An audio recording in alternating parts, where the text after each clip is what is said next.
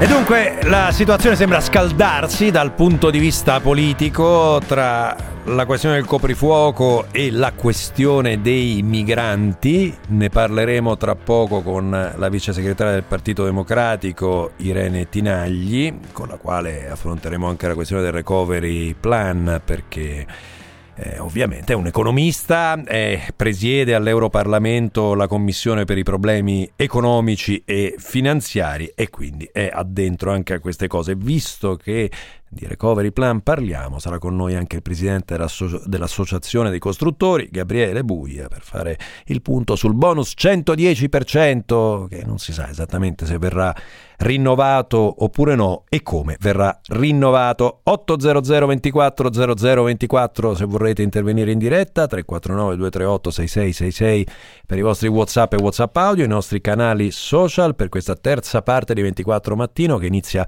alle 8.17 minuti. È lunedì 26 aprile, al microfono sempre Simone Spezia e sempre con il nostro Paolo Mieli. Caro Paolo, buongiorno, eccoci. Buongiorno, sono nervosissimo perché mi sono guardato la notte degli Oscar l'ho trovata stucchevole, noiosa, non ne voglio parlare perché sia per i film premiati, magari ce ne sarà qualcuno bellissimo, poi quando lo vedremo ne darò conto proprio qui a questa radio, ma mh, mm, slogan, frasi ripetute, insomma eh, il politicamente corretto quando è portato agli eccessi, anche quando non è portato agli eccessi, ma comunque quando è portato agli eccessi eh, lo giudico noioso e, e, attenzione che lo giudicano noiosi anche gli americani perché è successo un fatto clamoroso eh, che dunque dal, eh, nel 1933 Franklin Delano Roosevelt eh, stabilì di fare questo bilancio dei primi 100 giorni di presidenza ed è stato è un rito molto importante negli Stati Uniti. E dal 1953, cioè dalla presidenza Eisenhower, questi primi 100 giorni vengono misurati con uh, sondaggi molto accurati, non sono come i sondaggi che facciamo noi a volte un po' volanti, istituti seri che si applicano ai 100 giorni. Bene, hanno fatto un, il sondaggio, perché sono scad- scadono adesso questa settimana i 100 giorni di Biden, ed è un tracollo. Levato Trump è il presidente che per i primi 100 giorni ha preso un, il voto più basso.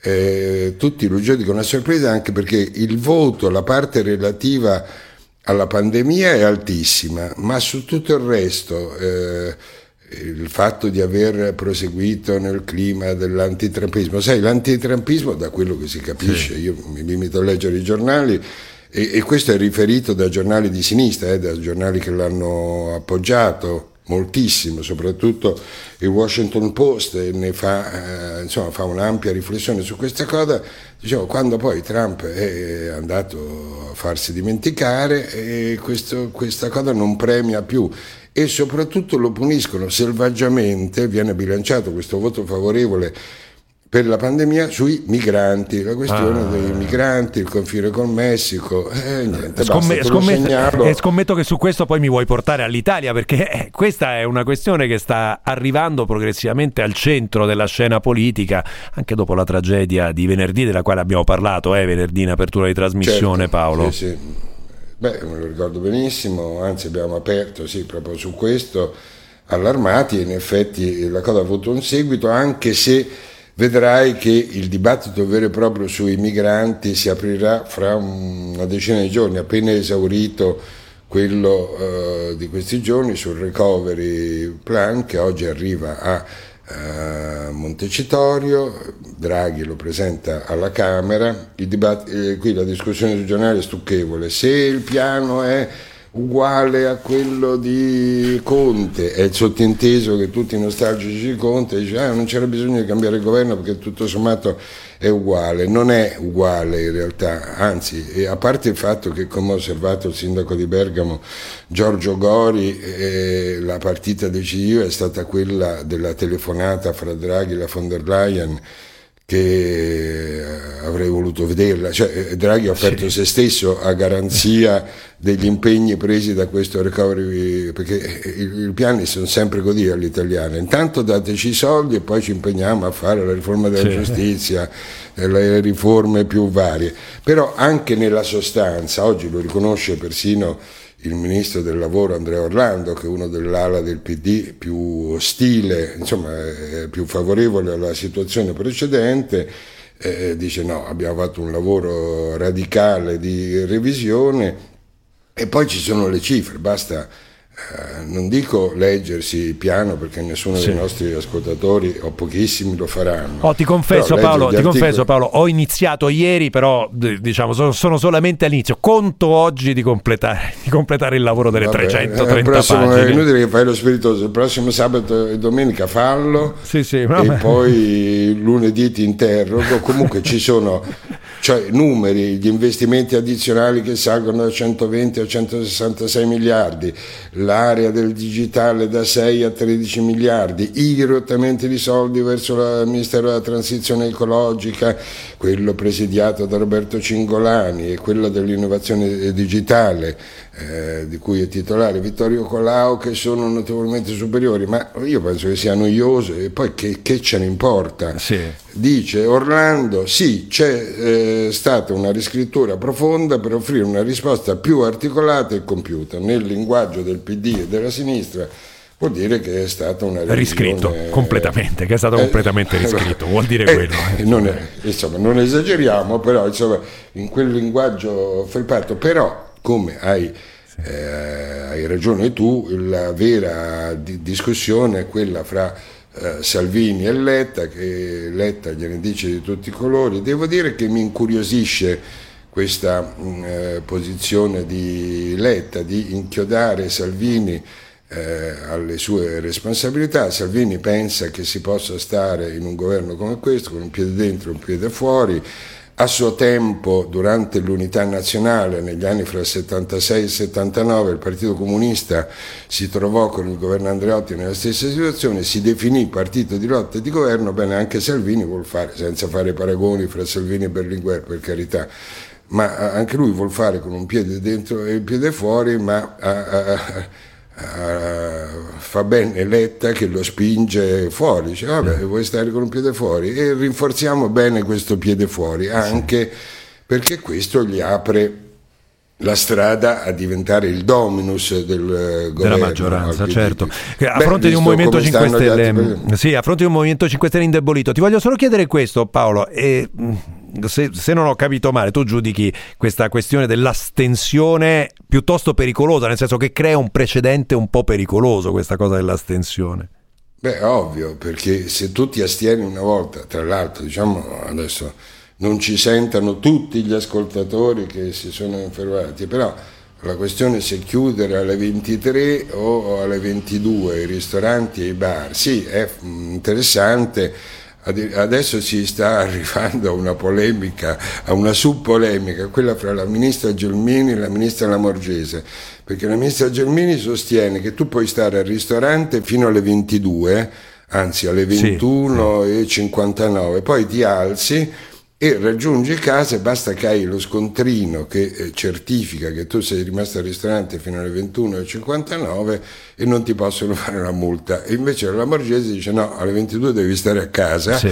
E quindi eh, mi sembra Vabbè. un dibattito... La, la eh, subpolemica, sì, ma dico a parte la, la, a parte la subpolemica dal punto di vista politico, eh, là, tu, cioè, tu, parti col coprifuoco e poi però ti devi astenere su un sacco di cose, no? Se, se, È ovvio, eh, ma quando arriveranno delle cose ben più importanti, una tra tutte i migranti, quella di cui su, che tu hai usato come ponte di passaggio per passare dagli Stati Uniti all'Italia, beh, su quello che fai, ti astieni una seconda, una terza, una quarta volta. È chiaro che l'astensione eh, la puoi fare una volta sola, due, to? a distanza di un anno una dall'altra, ma non è che ti puoi astenere un giorno sì, un giorno no, perché sennò la situazione ti porta, fai, mm, insomma, fai il furbo. E io credo, tra l'altro, questo non lo scriverò mai né lo dirò mai in maniera troppo esplicita, ma lo vedremo, che non paghi dal punto di vista dei sondaggi, perché eh, allora la posizione della Meloni è molto più chiara, stai fuori e fai una battaglia frontale, ma eh, quella di accarezzare è, è, un modo di valorizzare la posizione di Giorgia Meloni, quella di eh, stare con un piede dentro e un piede mm. fuori. Però insomma, fatti, vedremo, vedremo. Ognuno. Ognuno, insomma, ognuno fa la politica come meglio crede avrà un riflesso sulla politica italiana anche la questione, il caso del figlio di Grillo. Guarda che questo caso sta montando, sta montando perché un ex socio di Casaleggio, qualche giorno fa, sul riformista, si chiama Marco Canestrari, ha detto, e che conosce Grillo e le faccende di Grillo benissimo, di Casaleggio padre, ha detto che c'è qualcosa di strano in quella dichiarazione, quella sfuriata, ecco, una dichiarazione è poco, e soprattutto c'è qualcosa di strano, gli avvocati degli altri ragazzi si sono uh, dissociati, hanno detto ma che strategia mh, giudiziaria è quella di fare un'uscita. Quello ci ha messo nei guai a noi, i nostri clienti, e uno di questi ragazzi a sorpresa, erano stati in silenzio fino ad oggi da un anno e mezzo e oltre, Vittorio Lauria ieri sera è stato, si è fatto intervistare, sia pure con tutti i camuffamenti sì.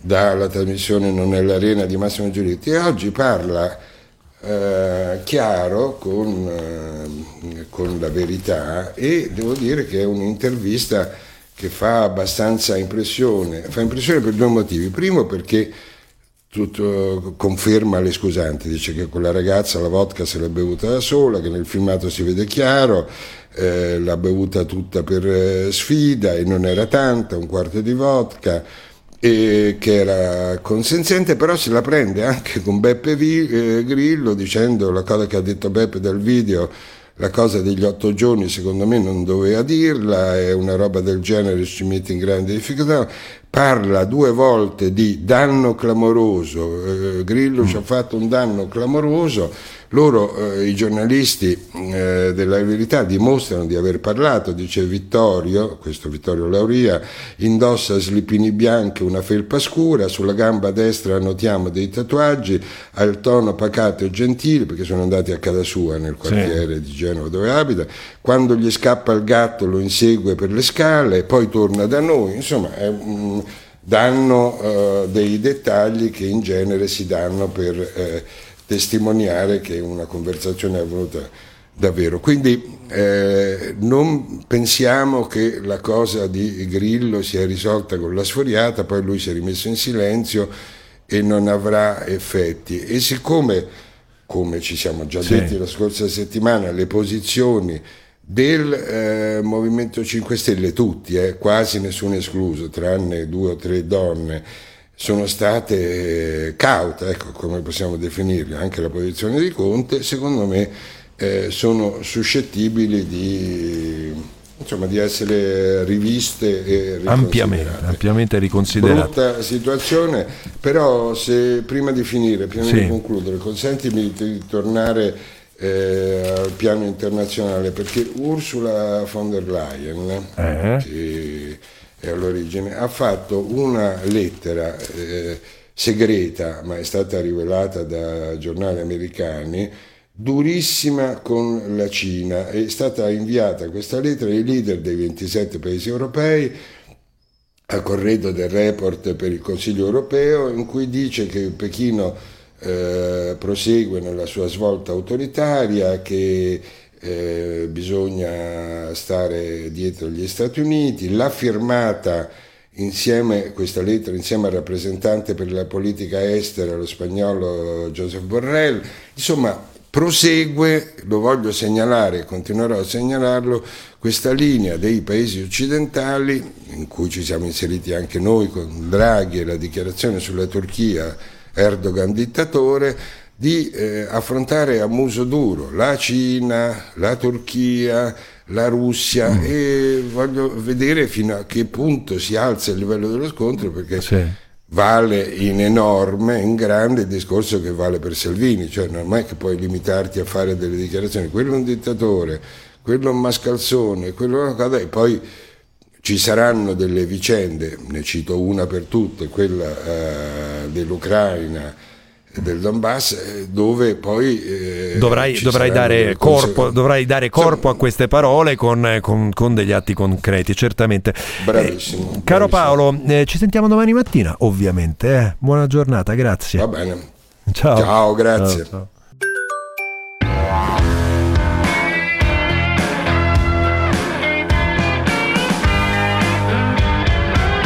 24 Le 8 e 34 minuti. Tre precisazioni, tre precisazioni per gli ascoltatori che stanno scrivendo. Non abbiamo detto che il figlio di Beppe Grillo è colpevole, non l'abbiamo detto, abbiamo semplicemente detto che la vicenda della sfuriata in video di Beppe Grillo non ha ancora smesso di dispiegare i suoi effetti politici e probabilmente continuerà a farlo anche nei prossimi giorni e nell'arco di questa settimana, oltre presumibilmente a poter avere anche degli effetti giudiziari, cioè avere un impatto anche su quello che succede in quell'aula di giustizia. Non abbiamo difeso il coprifuoco alle 22, ma abbiamo ragionato intorno al tema del coprifuoco delle 22, non attaccando Salvini, ma ragionando di analisi. Se ti astieni su una cosa come il coprifuoco alle 22, che qualcuno giudica estremamente importante, un ascoltatore dice la più grave violazione della libertà che ci sia mai stata in questo paese, però se ti astieni su una cosa come il coprifuoco alle 22, questo apre un precedente per il futuro di questo governo di astensioni chissà quante altre volte su quanti altri elementi e quindi era un'analisi, non era un commento, è una posizione potenzialmente eh, pericolosa, no? questo piede dentro e piede fuori. Parliamo anche di questo naturalmente con Irene Tinagli che è vice segretaria del Partito Democratico, buongiorno. Buongiorno. E Presidente della Commissione Problemi Economici e Finanziari dell'Europarlamento. Uh, allora, Tinagli, inizierei proprio da, da, da questo punto. Eh. Ieri il vostro segretario è stato piuttosto duro. Mi sembra l'impressione che voi stiate tentando di spingere Salvini fuori dalla maggioranza. No, è Salvini che non si capisce dove sta. Noi siamo a, per l'unità di questo governo e perché questo governo sia solido, che vada avanti, che arrivi a fine legislatura, perché di fronte alle emergenze che ancora abbiamo da affrontare eh, non è che ci possiamo permettere troppe fibrillazioni. Noi dobbiamo lavorare in maniera unita, eh, seria, per questo che il segretario è stato un po' duro, per cui eh, noi non vogliamo spingere fuori nessuno, vogliamo un governo però che sia unito e che lavori senza troppe fibrillazioni, perché non è il momento di, eh, di mettere, come dire, tirare le bombette cercando di destabilizzare le decisioni che peraltro vengono prese in Consiglio dei Ministri eh, e nelle preparazioni dei Consigli dei Ministri eh, dal governo tutto insieme, insomma, quindi è semplicemente questo. Mm, però lo preferireste fuori dalla maggioranza? No, è chiaro che non è che sono i nostri alleati, ovviamente il Partito Democratico in condizioni normali eh, preferirebbe un governo con una coalizione di centrosinistra, la Lega non è un partner naturale del Partito Democratico, questo non credo che ci sia bisogno che io lo ripeta, eh, ma in queste condizioni, in questa situazione abbiamo tutti risposto all'appello di Mattarella con grande senso di responsabilità, eh, se si fa un governo di unità nazionale eh, ci si sta tutti con, con serietà, con responsabilità anche dovendo sedersi e lavorare con partiti che normalmente eh, non, non, sono i tuoi partner naturali. È normale che sia così, però bisogna farlo con serietà, non è che siamo qua a, a fare campagna elettorale, ecco, perché ora veramente significa farla sulla pelle della gente, insomma non è bello. Eventualmente una maggioranza Ursula secondo lei sarebbe possibile, quindi con dentro anche Forza Italia? Ah, ma adesso c'è questa maggioranza, si lavora con questa maggioranza. Eh, se Salvini a un certo punto decidesse di non starci più, eh, si cercherà di, di, di, eh, di fare con, con, quello che c'è, ma eh, non, non, in questo momento io mm, vorrei che ci fosse la responsabilità di tutti per andare avanti con questo governo. Oggi il Presidente del Consiglio presenterà il eh, Recovery Plan al Parlamento italiano. Mm, nel fine settimana, eh, come sa eh, Tinagli, ci, sono state no, quelle perplessità sollevate da Bruxelles, quella telefonata tra Mario Draghi e Ursula von der Leyen. Oggi Andrea Orlando parla di pregiudizi diffusi da quelle parti. Lei che vive nelle istituzioni europee, che cosa ci dice?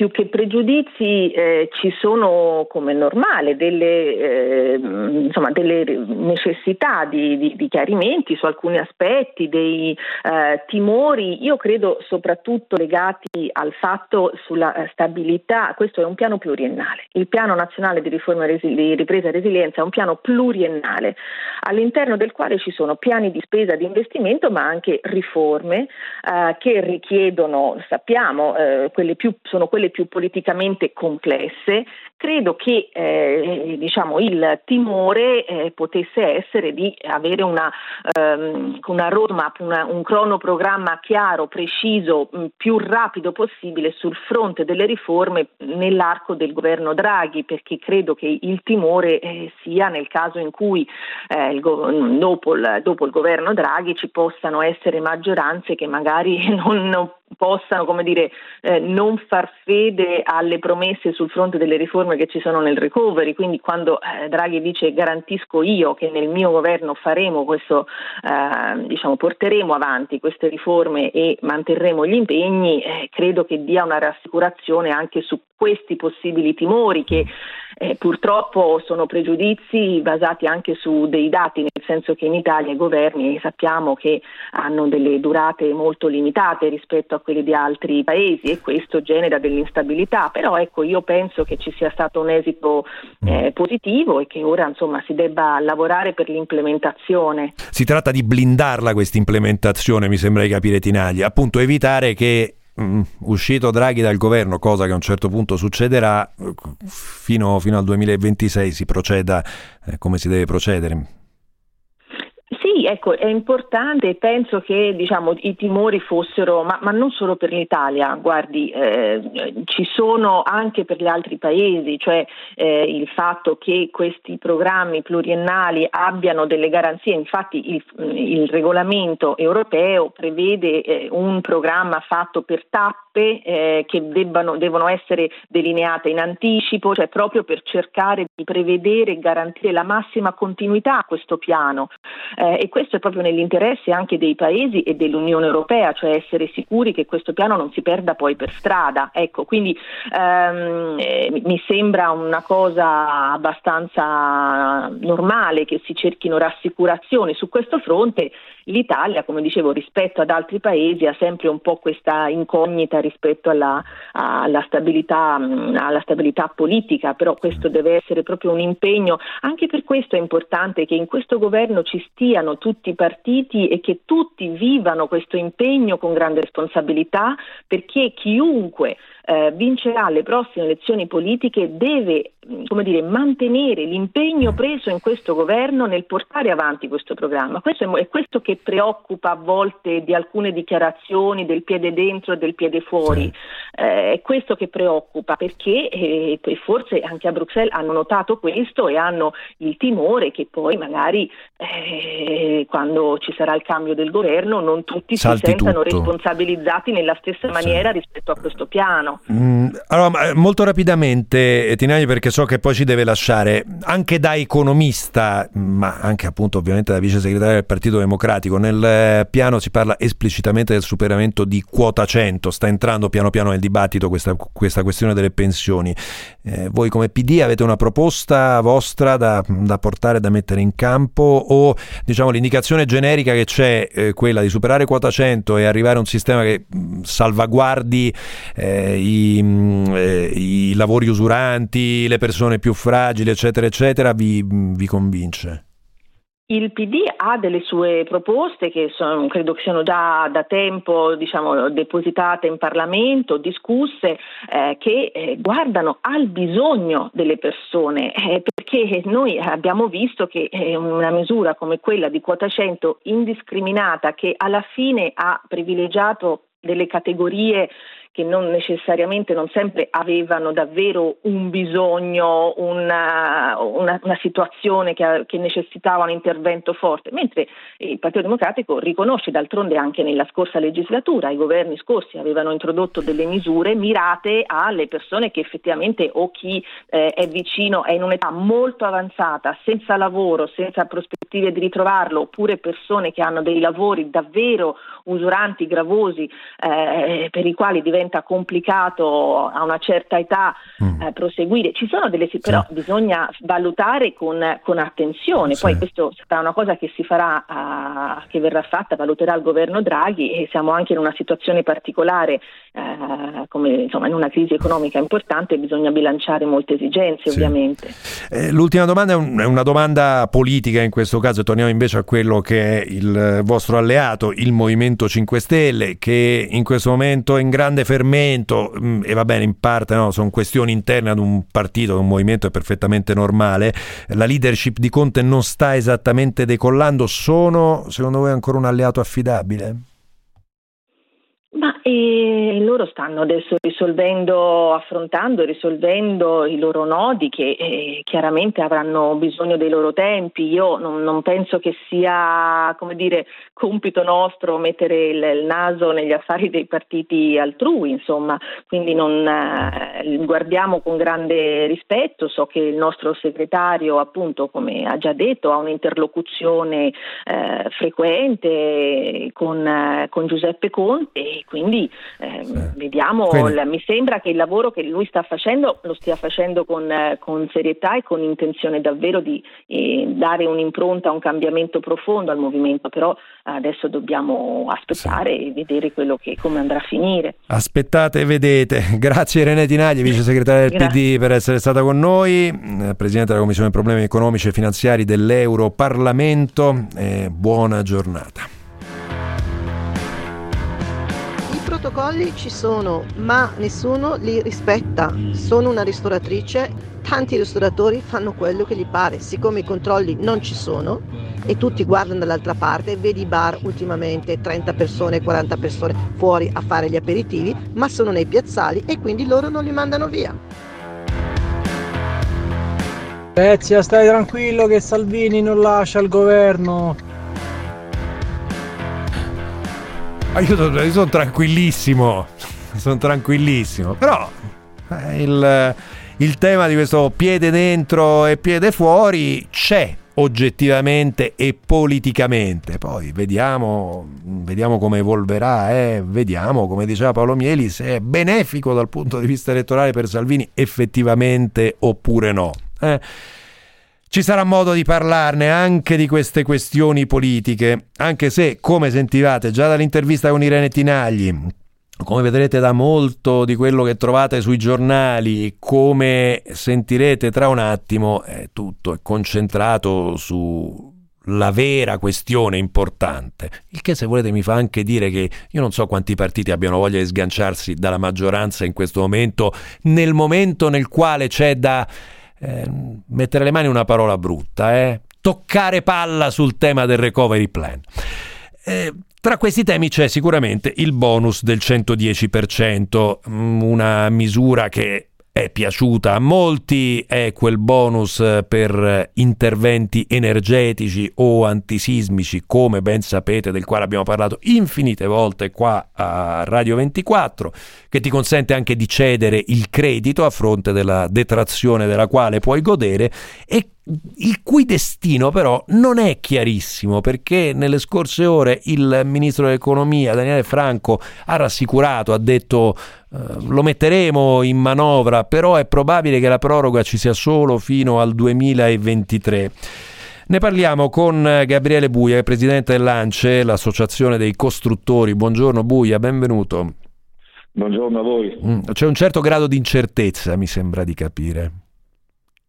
Sì, assolutamente. È quella che noi vorremmo rapidamente chiarire se vogliamo eh, utilizzare questo strumento per la crescita di, del Paese Italia, una crescita che è doverosa se vogliamo arrivare a onorare i nostri, i nostri debiti. Vede, quello che noi abbiamo chiesto, apprezzando lo sforzo che il governo ha fatto la stesura del documento del recovery plan, che sicuramente è un documento importante fatto in, in, in, un mese e mezzo, però dobbiamo cercare di passare rapidamente da quello che sono i principi, seppur lodevoli, ai fatti, alle concretezze. E nella fattispecie per il super bonus 110 oggi in quel documento non leggiamo la possibilità di leggere concretamente la volontà di andare avanti. Verbalmente ci è stato detto che eh, il governo si impegnerà a, a prolungarlo al 2023 eh, con risorse dello Stato, non dell'Europa, ma dall'altra parte noi non possiamo accettare che solo una dichiarazione seppur importante ci dia eh, la, la stora a, a, a concretizzare questo strumento. Noi dobbiamo programmare le attività. Pensare che queste attività siano subordinate alla legge di bilancio prossima, per cui al 31-12 di quest'anno, per poi sapere quali di quelli all'interno del superbonus, quali di quegli strumenti sono diversi, verranno prorogati e quelli no, perché il rischio è questo, vuol dire bloccare la produzione delle imprese. Sì. È eh, questo che ci sta preoccupando. Sì, eh, de- detto ciò, Buia, tra l'altro, eh, questo bonus del 110% aveva già dei suoi problemi ed erano essenzialmente dei problemi di applicazione, dei problemi burocratici. M- mi sembra aver capito che era scritto piuttosto male.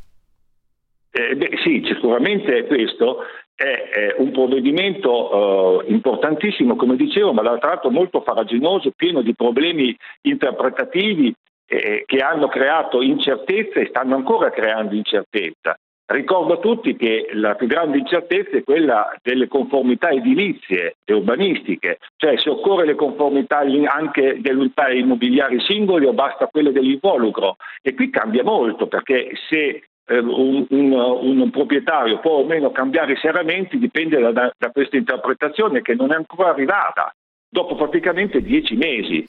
Purtroppo, come i dati ci dicono, i condomini, i grandi interventi non decollano per, per queste lunghezze burocratiche. Sì.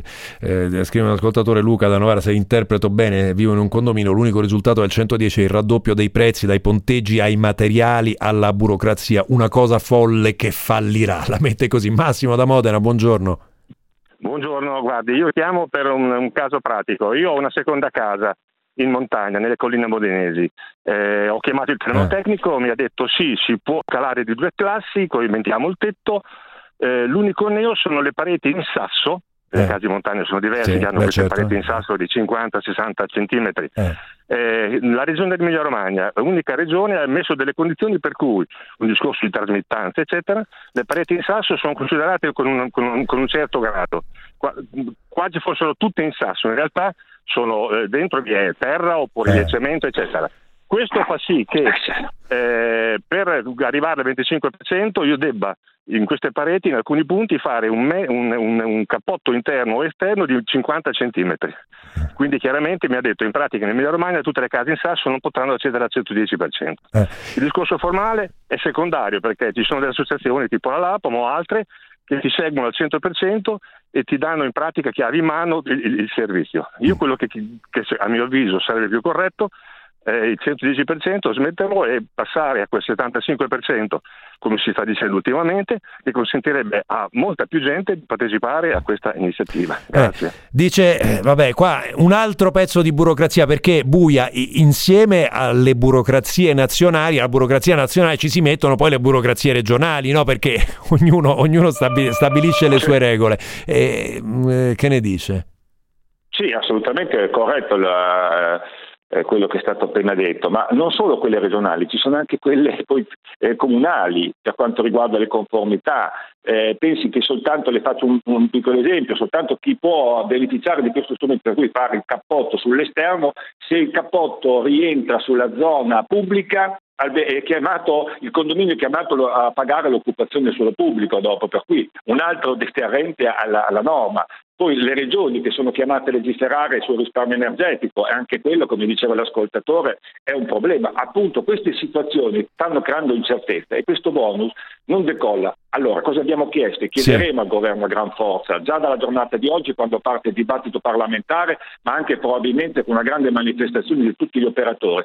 Chiarezza, rapidità di risposte che dobbiamo avere e possibilità di avere oggi con i fondi dello Stato sposta- una decisione sullo scostamento di bilancio. Non possiamo aspettare che questo strumento all'ultimo minuto ci si dica cosa è possibile fare e cosa non è possibile fare, altrimenti lo, è, lo, è, il classico modo per farlo abortire. Tutti gli operatori, sindacati compresi, Buia? Tutti. Tutti, tutti. Ma manifesterete, eh, tutti non, sapete ancora qua, non sapete, non sapete ancora quando?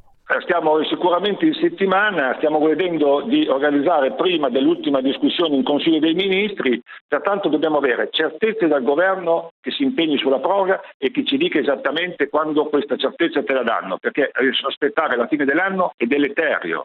Guardi che ci sono dei sì. bonus anche per la rigenerazione urbana che sono strategici che impiegano due anni per essere eseguiti, il super bonus per gli acquisti. Sì. Se non lo dicono adesso, non, nessuno opererà sulla demolizione e ricostruzione. Sì, non, non, a caso il primo capitolo del recovery è dedicato esattamente allo snellimento della burocrazia e alla, poi alla pubblica amministrazione, perché Appunto. il problema è là. Gaetano da Milano, buongiorno. Sì, buongiorno, io sono diretto interessato, sono amministratore di condominio, faccio parte di Anaci che collabora molto con, con l'ANCE.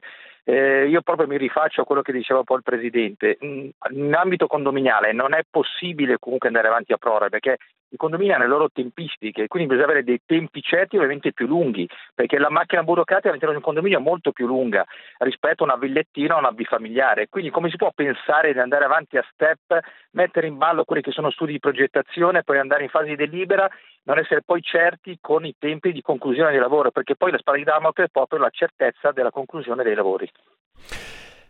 Altro punto, altro punto, scrive un ascoltatore eh, al sottoscritto, hanno confermato che il cappotto farebbe abbassare di due classi senza vedere l'immobile, perché poi ci sono anche casi come questo, cioè, c'è la burocrazia che ostacola buia e poi ci sono, eh, ci sono in certi casi gli, gli, gli, scarsi controlli. Beh, insomma, no.